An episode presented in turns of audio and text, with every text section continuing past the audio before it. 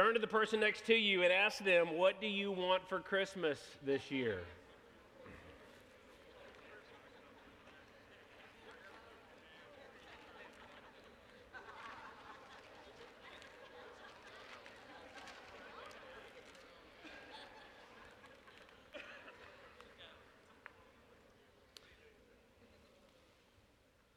Next question. What if the Lord asked you that same question? What if he said to you, What do you want for Christmas this year? There was a recent survey, and they asked people, What do you want?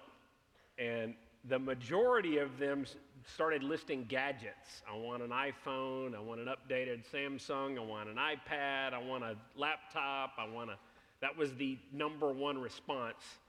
Uh, then there was shoes which was interesting that so many people said they want shoes. Some people said books and money, you know. A few people said things like world peace, you know, and things like that. So if you ask the Lord, if the Lord asked you this morning, what do you want for Christmas, how would you respond? Because we would have that initial response of things, and then if we get went deeper, those things would start dying off the list and we would start asking for eternal things and spiritual things and more important things.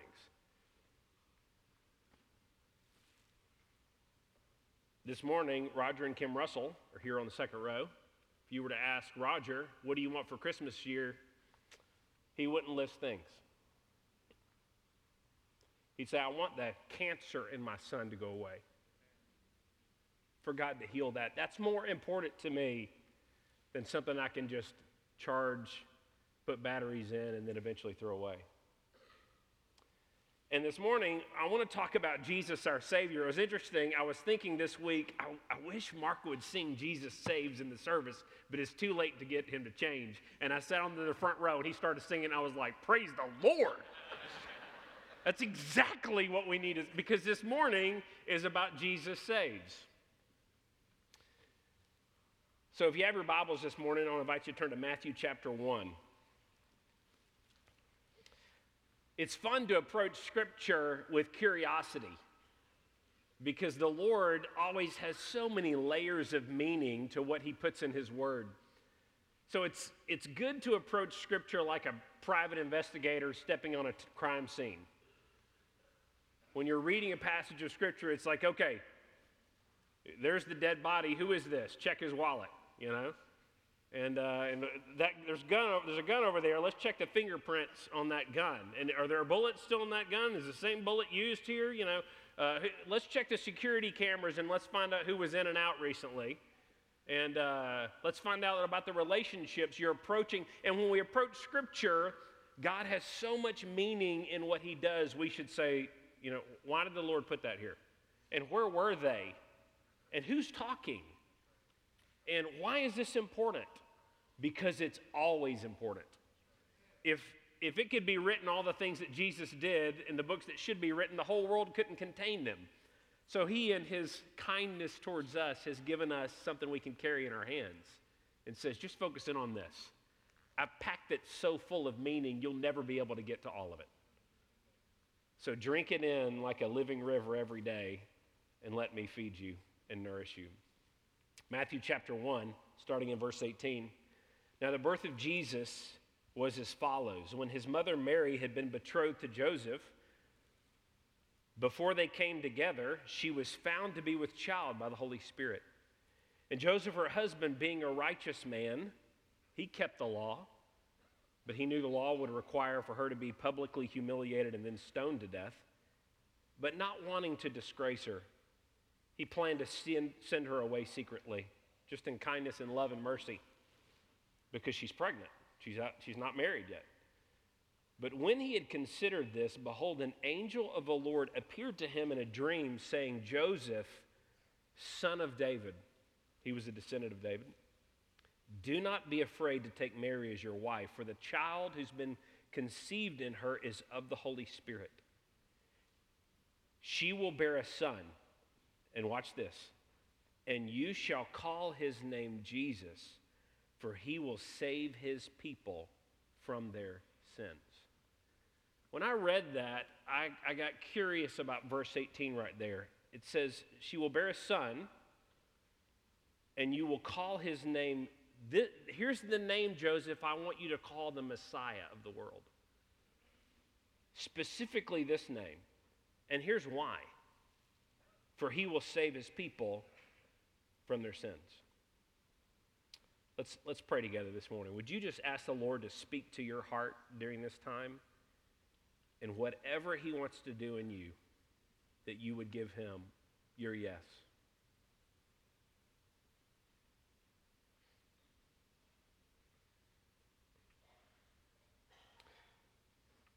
Father, in Jesus' name, we need you now.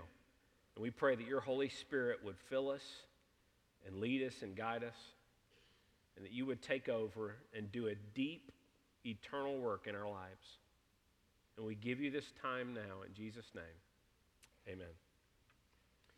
It had been 400 years of silence since the last book of the Old Testament was written. And they're waiting for the Messiah. There was all of these prophecies leading up to the Messiah. And then in this situation with Joseph, he didn't know that Messiah was about to arrive.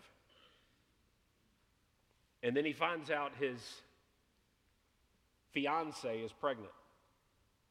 And I'm sure he was devastated by this. And then at the same time, thinking, I love her and I care about her, but I don't want her to be stoned to death.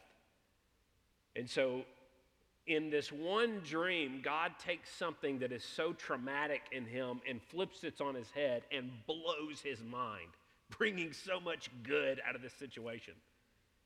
And he says, Don't be afraid to take Mary she will bear a son. You will call his name Jesus, for he will save his people from their sins.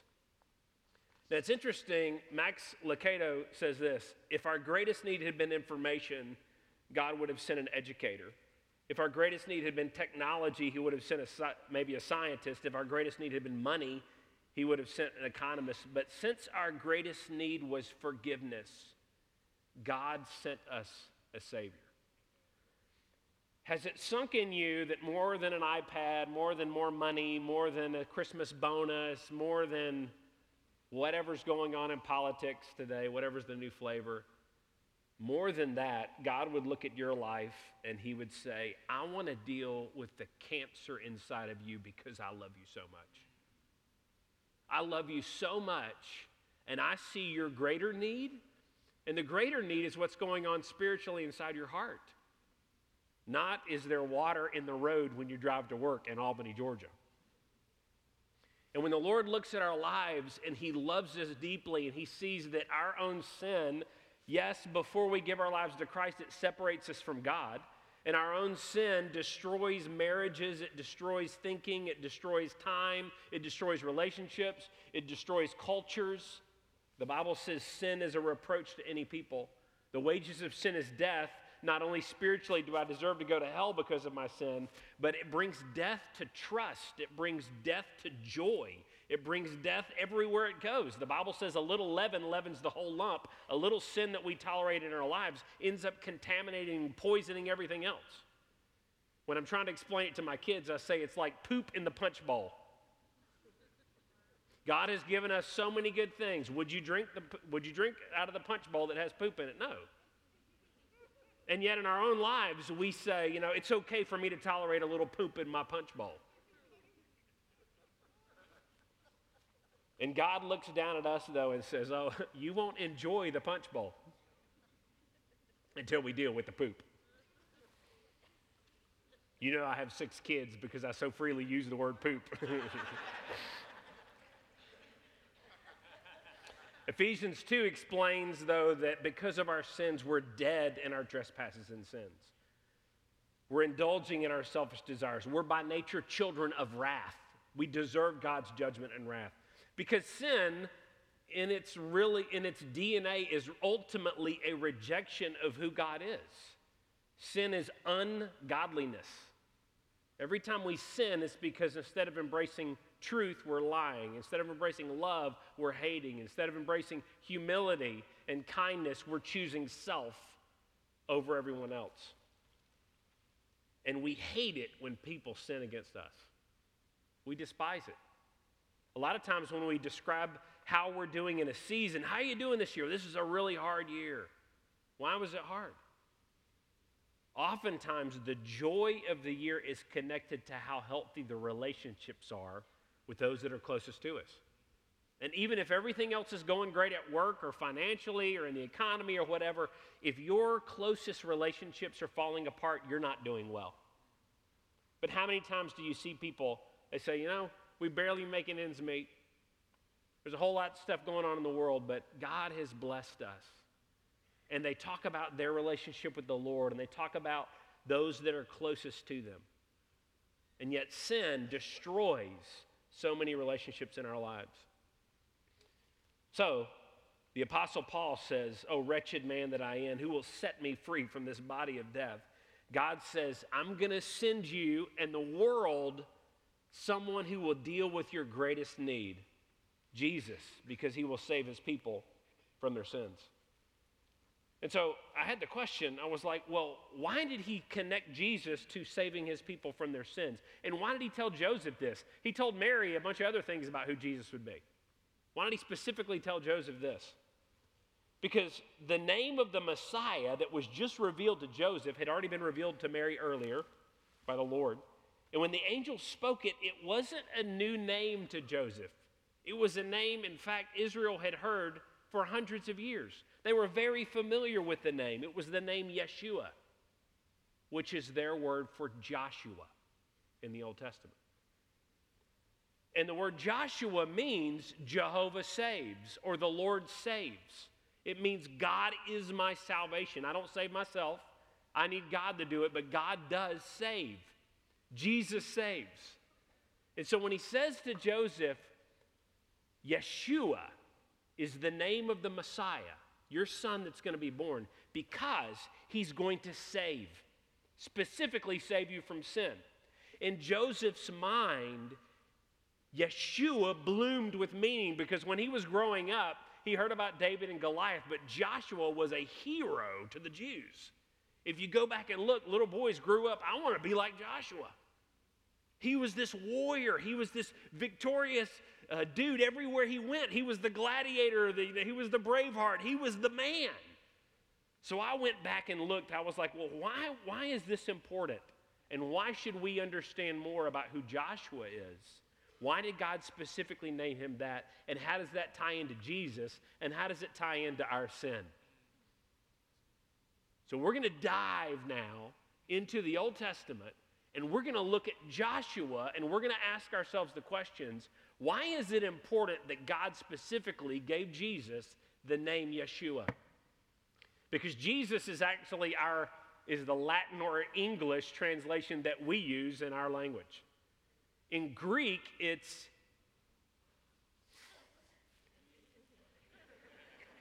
Iesus.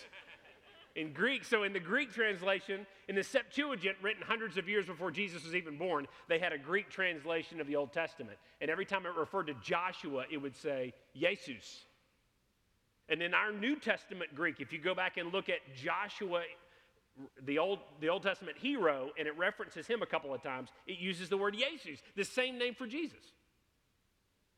So, Yeshua is the Hebrew version of that, and that's what Joseph would have heard that day. So, if we jump back and we look at who is this dude Joshua, and why do we need to learn from him, and why is it important to us, and why did God specifically give the one, the name above every name, that name specifically? Because in the Old Testament, Joshua was God's leader, if you remember, who led God's people into the promised land. And then he took out every single enemy of God. He took out every, every tribe, every group, every king, all the enemies of God, all the enemies of Israel. He led his people by God's power to take out every single one of them, victory upon victory, to the point where he then divided the inheritance amongst God's people. Why is that important? Well, let's look at what we can learn about Joshua. If you could turn to Exodus chapter 17, it's the first reference to Joshua in the Old Testament. And let me fly through this real quick. Here's a little history of Joshua. First, when he was born, he was a slave in Egypt. His parents were slaved. His grandparents had been slaved. His great grandparents had been slaved. And his parents were from the tribe of Ephraim. And actually, did you know his parents did not name him Joshua? They named him Hoshea or Hosea. And that word means savior or deliverer. Son, you are going to be our savior or deliverer. They're in bondage, they're in slavery, they name him that. Here's the hope that maybe our son will be the instrument that God will use to save us and deliver us. Then Moses shows up on the scene. God's obviously called Moses to deliver the people from Israel. God does deliver them, demonstrating his power and glory through the plagues and delivers them from Egypt. Joshua crosses the Red Sea with the people of Israel, and when he lands on the other side, he's with them. And the Bible says he became Moses' servant, he became Moses' right hand man. And, and young people, if you want to work your way up to a great leadership position, start by serving other leaders and coming along, serve your boss, serve your pastor, serve the leaders that God has placed over you, and just say, I'm here to serve. And Joshua was a faithful, loyal servant to Moses. We find out in Exodus, I mean, we find out in Numbers later on, that his name was not Joshua. His parents had named him Hoshea or Hosea. But it says when God is sending in the tribes in to investigate the promised land, he lists everybody and he lists Hoshea. And then at the, at the end of that passage in Numbers, it says this But Moses decided to call him Joshua instead. Because Joshua doesn't mean you're the Savior, Joshua is a combination of Jehovah Yasha. God is our salvation. You're not the secret Joshua. The Lord is the secret to salvation. And, and, and Joshua, if you'll realize that God is your strength and God is your power and God is the one who saves and God is the one who delivers, then Joshua, that's what I want to call you. So Moses began to call him Joshua. So we jump back to Exodus now, chapter 17. And this is the first reference that we see of the name Joshua in Scripture. Because as soon as they get to the promised land, and they're celebrating that God has destroyed Pharaoh in Egypt and set them free from the chariots and the bondage, and he's, he's closed back up the Red Sea and they're worshiping the Lord. Then they look around, they don't have food. God gives them manna. They don't have water. God gives them water. And then the Bible says a random, out of the box tribe, a pagan group in that, in that area, in their promised land, came and attacked them. It's like just suddenly people, we didn't do anything against them, but they're coming after us to attack us. And it's the Amalekites. And so in Exodus 17, verse 8, then Amalek came and fought against Israel at Rephidim. So Moses said to, first time the word Joshua was ever written in the Bible, Moses said to Joshua, choose men for us and go out. Fight against Amalek. Tomorrow I will station myself on top of the hill, hold my hand uh, with the staff of God in my hand. Joshua did as Moses told him and fought against Amalek. You know what happened? Moses holds the, as long as he keeps his hands up, and then it says Joshua, verse 13, overwhelmed Amalek and his people with the edge of the sword. It doesn't say the Israelites, it says Joshua. Then the Lord said to Moses, Write this in a memorial and recite it to who? Joshua. God is, now, here's what's interesting about this. What did Joshua's parents name him? Hoshea, Hosea? What did God in this passage call him? Joshua. Moses had renamed him. Here's what I want to call you now. You're not Simon anymore, you're Peter. You're not Abram, Abram anymore, you're Abraham. And right here, Moses says, You're not Hoshea anymore, you're not the deliverer. Jehovah saves, you are Joshua. God is the salvation. Right here, God calls him Joshua. He says, Recite this to Joshua that I will utterly blot out the memory of Amalek from under heaven. Moses built an altar there and he named it the Lord. He, he named it, The Lord is my banner of victory. God is my victory in this situation. Jehovah Nissi. And the Lord has sworn the Lord will have war against Amalek from generation to generation. So the first time we hear Joshua is right here. Now, you don't have to turn there, but the second time we, we hear about Joshua is in chapter 24. Moses arose with Joshua his servant, and Joshua goes with Moses up to the mountain of God, And when he gets up, it says, The glory of the Lord rested on Mount Sinai, and the cloud covered it. So Joshua is on the mountain with Moses, and God's glory shows up. Are any bells going off for you? You know anybody in the New Testament who went up on a mountain and the glory of the Lord was revealed and he was standing there with Moses? Jesus, the parallel. Joshua. Old Testament, Yeshua. Jesus, New Testament parallel. It's already a picture of Christ. The next time we see Joshua is at the entrance of the tent of meeting. Because when Moses would enter the tent of meeting in Exodus 33, the pillar of cloud would descend and stand at the entrance. The Lord would speak to Moses. And when all the people saw the pillar of cloud standing at the entrance, they would arise and worship at their own tents. And the Lord used to speak to Moses face to face, just as a man speaks to his friend. And when Moses returned to the camp, it says Joshua would stay in the tent after Moses left. Now, let me remind you that Moses represents the law. He was God's conduit to bring the law to the people. And if you want to follow the law, you have to do it perfectly, Scripture says. If you want to earn your way into heaven, you have to be perfect. No sin. And in this situation, Moses is interceding on behalf of the people. But it's interesting to me that Joshua was given special access to go into the presence of the Lord. The other people were not. He's with Moses. And Moses, in his intercession, would run out and Moses would leave. But Joshua would stay in the tent. And I see this parallel of Jesus, the old high priests, but Jesus ever lives to make intercession for us. We fast forward to the 12 spies. They're checking out the land. Joshua was, was one of the 12. And he came back and said, Let's take it. God's with us. The other 10 spies doubted. They said, No, we can't do it. This is too hard for God to handle after he's delivered us from Egypt, after all the plagues, after all the provision. This is too big for God to handle. I know God can do other things. I know he delivered us from Egypt, but this is too hard for God. And they don't trust the Lord. Joshua says, No, we can take it. Let's do it. As a result of their sin, as you know, they wandered for 40 years in the wilderness, tested by the Lord. Jesus spent 40 days in the wilderness, tested by the Lord.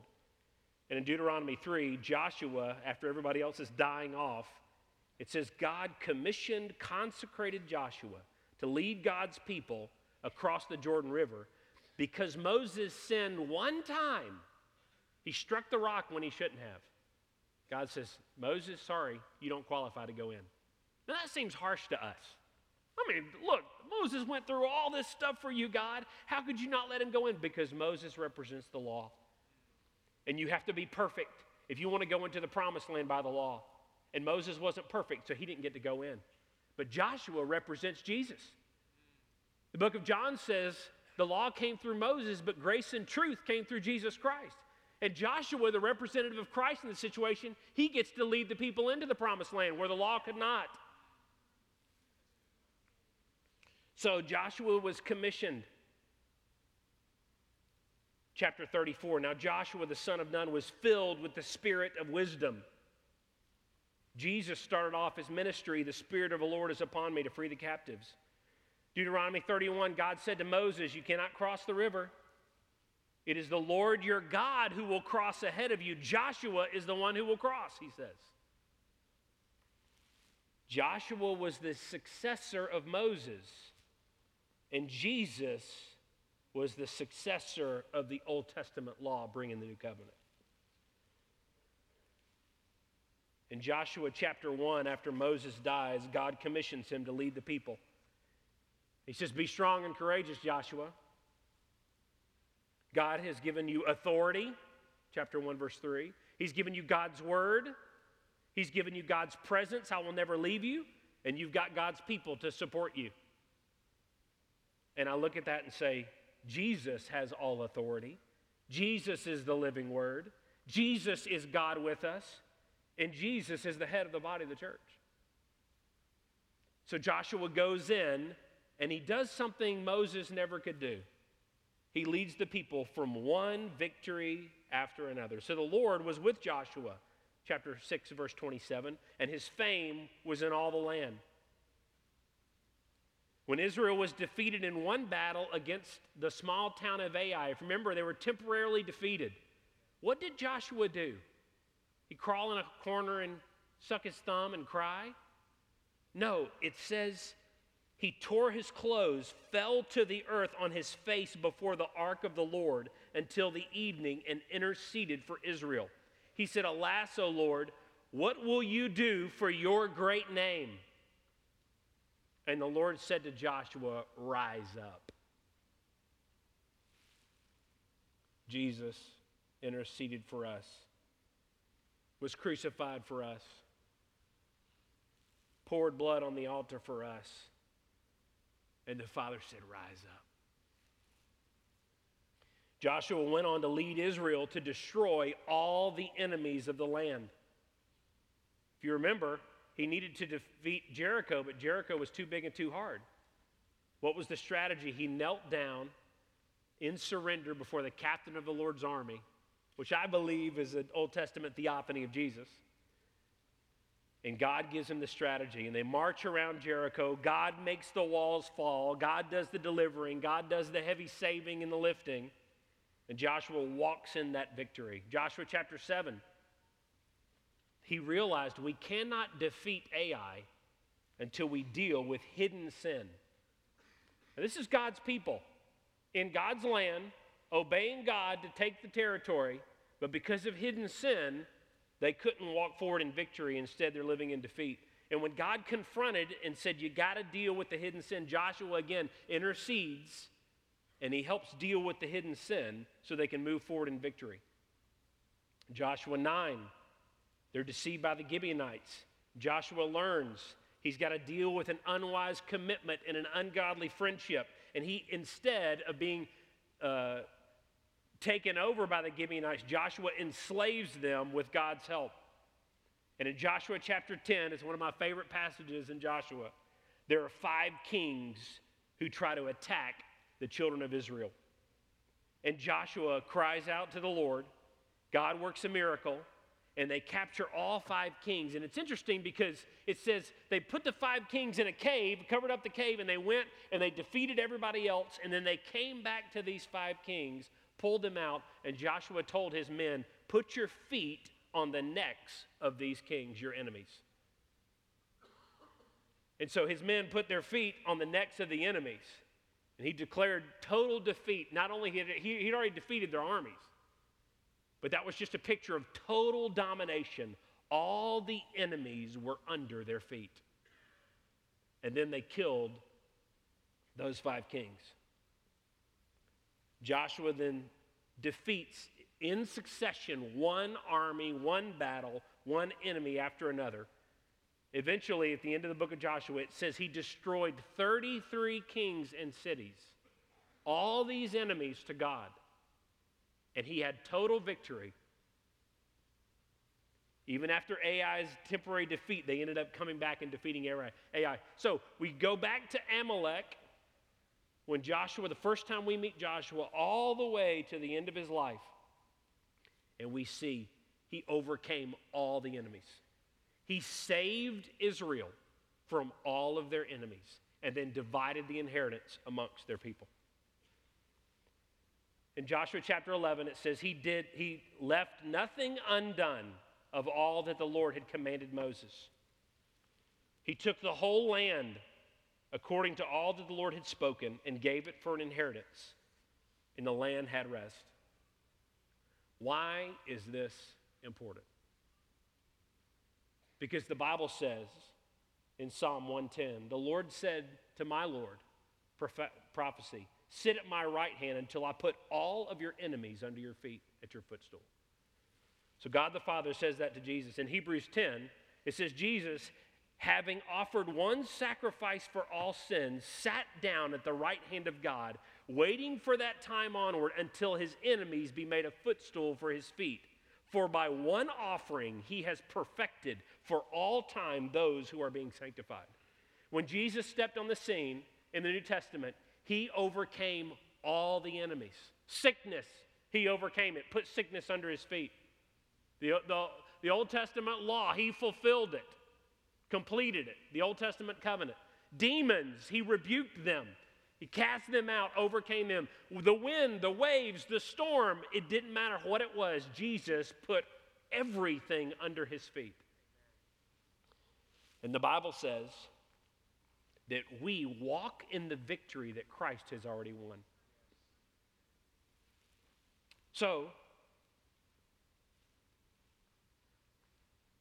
Joseph, name him Yeshua. Because Yeshua means the Lord saves. And remember Joshua? When he took over and God empowered him, he went in and defeated 100% of the enemies. Now, some of the Israelites didn't carry out the victory they'd already won. They won, and he says, All right, take the land. And sometimes they would go into an area and they would leave some leftover uh, people and, and not take the land that God had already given them. He'd already won it, He'd already provided it for them. They didn't always walk in it. Some of the tribes didn't always walk in it, but Joshua did his part, completed everything that God told him to do, and divided up the whole land to the people of Israel. So, with that in mind, Jesus, Yeshua, came as Savior to save us from our sins because our biggest enemy is sin. Luke chapter 9 For the Son of Man did not come to destroy men's lives, but to save them. Some of you and many people think Jesus can't Jesus can forgive some people, but he can't forgive me of my sin. My, my sin is too dark. My, I have fallen too much. My sin must be unpardonable.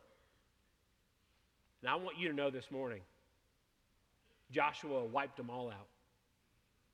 As representative, Jesus is bringing all enemies under his feet. Through one death on the cross, he perfected for all time those who are being sanctified. There is not a sin that you are committing or have committed that Jesus cannot handle. And you don't need to be like the spies saying, Oh, I know that God can deliver, and I know He's done this, and I've seen the plagues, and I've seen the answers to prayer, but this is too difficult for God. Your sin is not. Some of you this morning just need to hear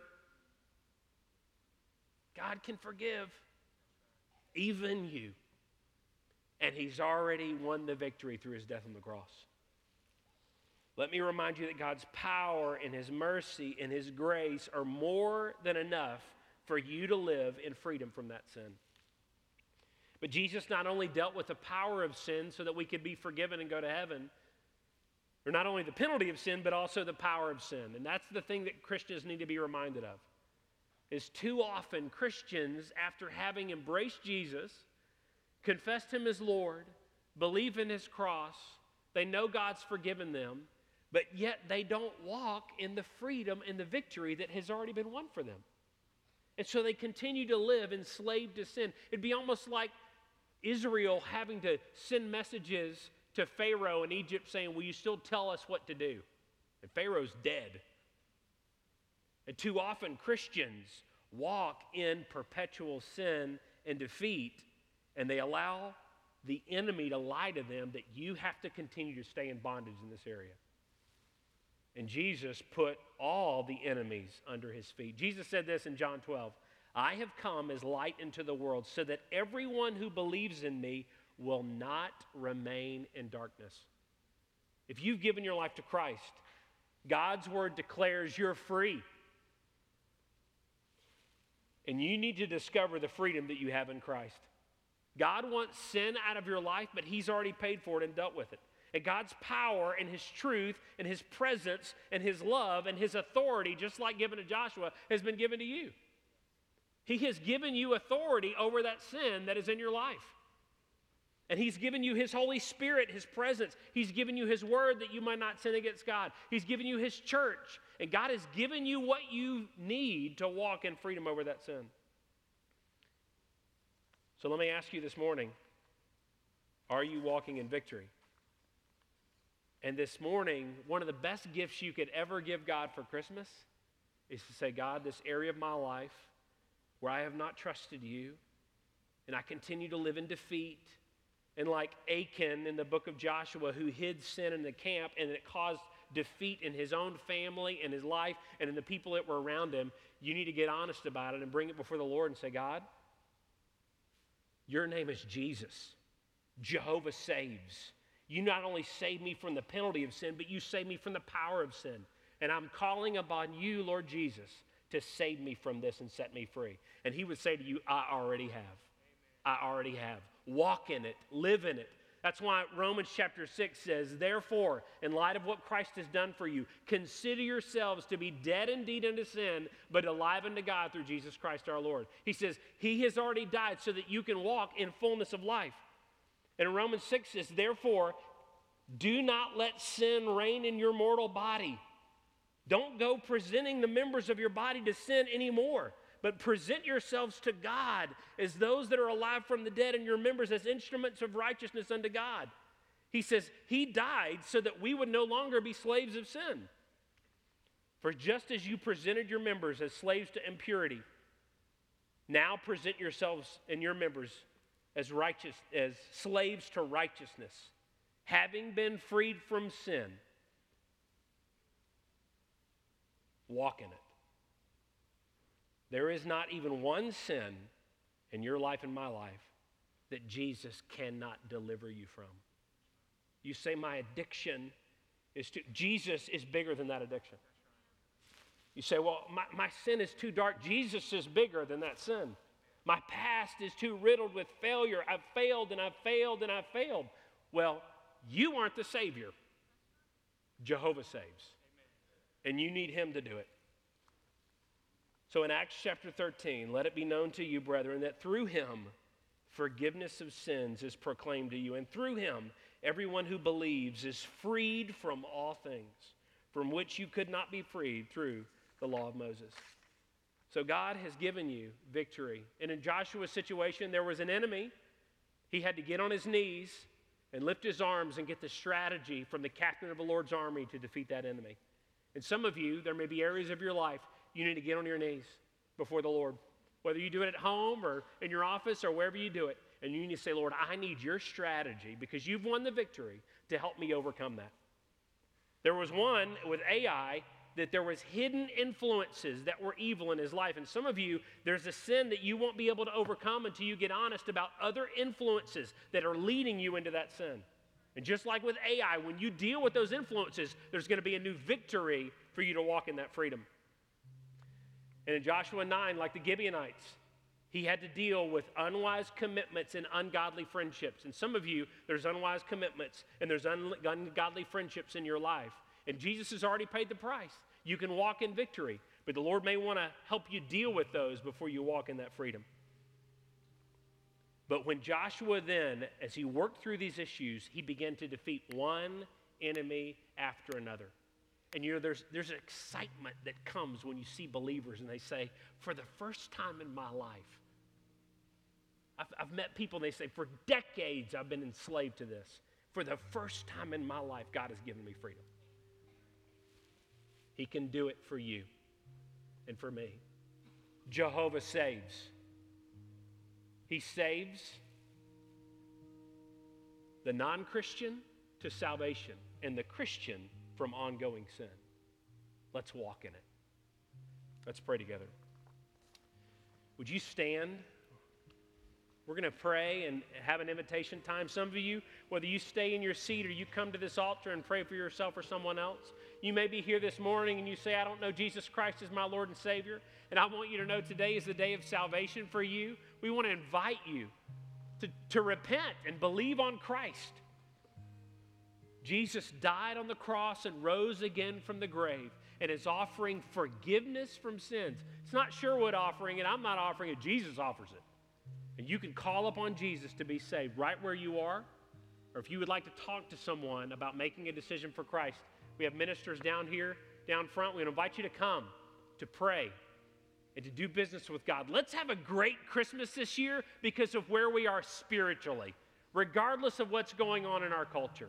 More important than anything else, our relationship with God. He's the source of love, joy, and peace. Let's let Him be our hope and our contentment. Let's pray together. Father, in Jesus' name, we thank you, Lord. We thank you, Lord, that Jesus saves. We thank you, Lord, that there is not one enemy that you are not going to bring under your feet. We thank you, Lord, that through the death and resurrection of Christ, that we can consider ourselves to be dead indeed unto sin, but now alive to God. We no longer have to be a slave to sin. We can walk in the freedom. So, Lord, I pray that would sink into our hearts and our minds, and I pray that daily, as we abide in you, as we walk with you, we will walk in that new freedom. Lord, I pray that today you would be setting people free today from chains that have been haunting them day in and day out chains of shame, chains of addictions, chains of hopelessness. Lord, I thank you that you can overcome and have overcome all of those things. Lord, we need you, and we call upon Jesus today to save us. We pray this in your name. Amen.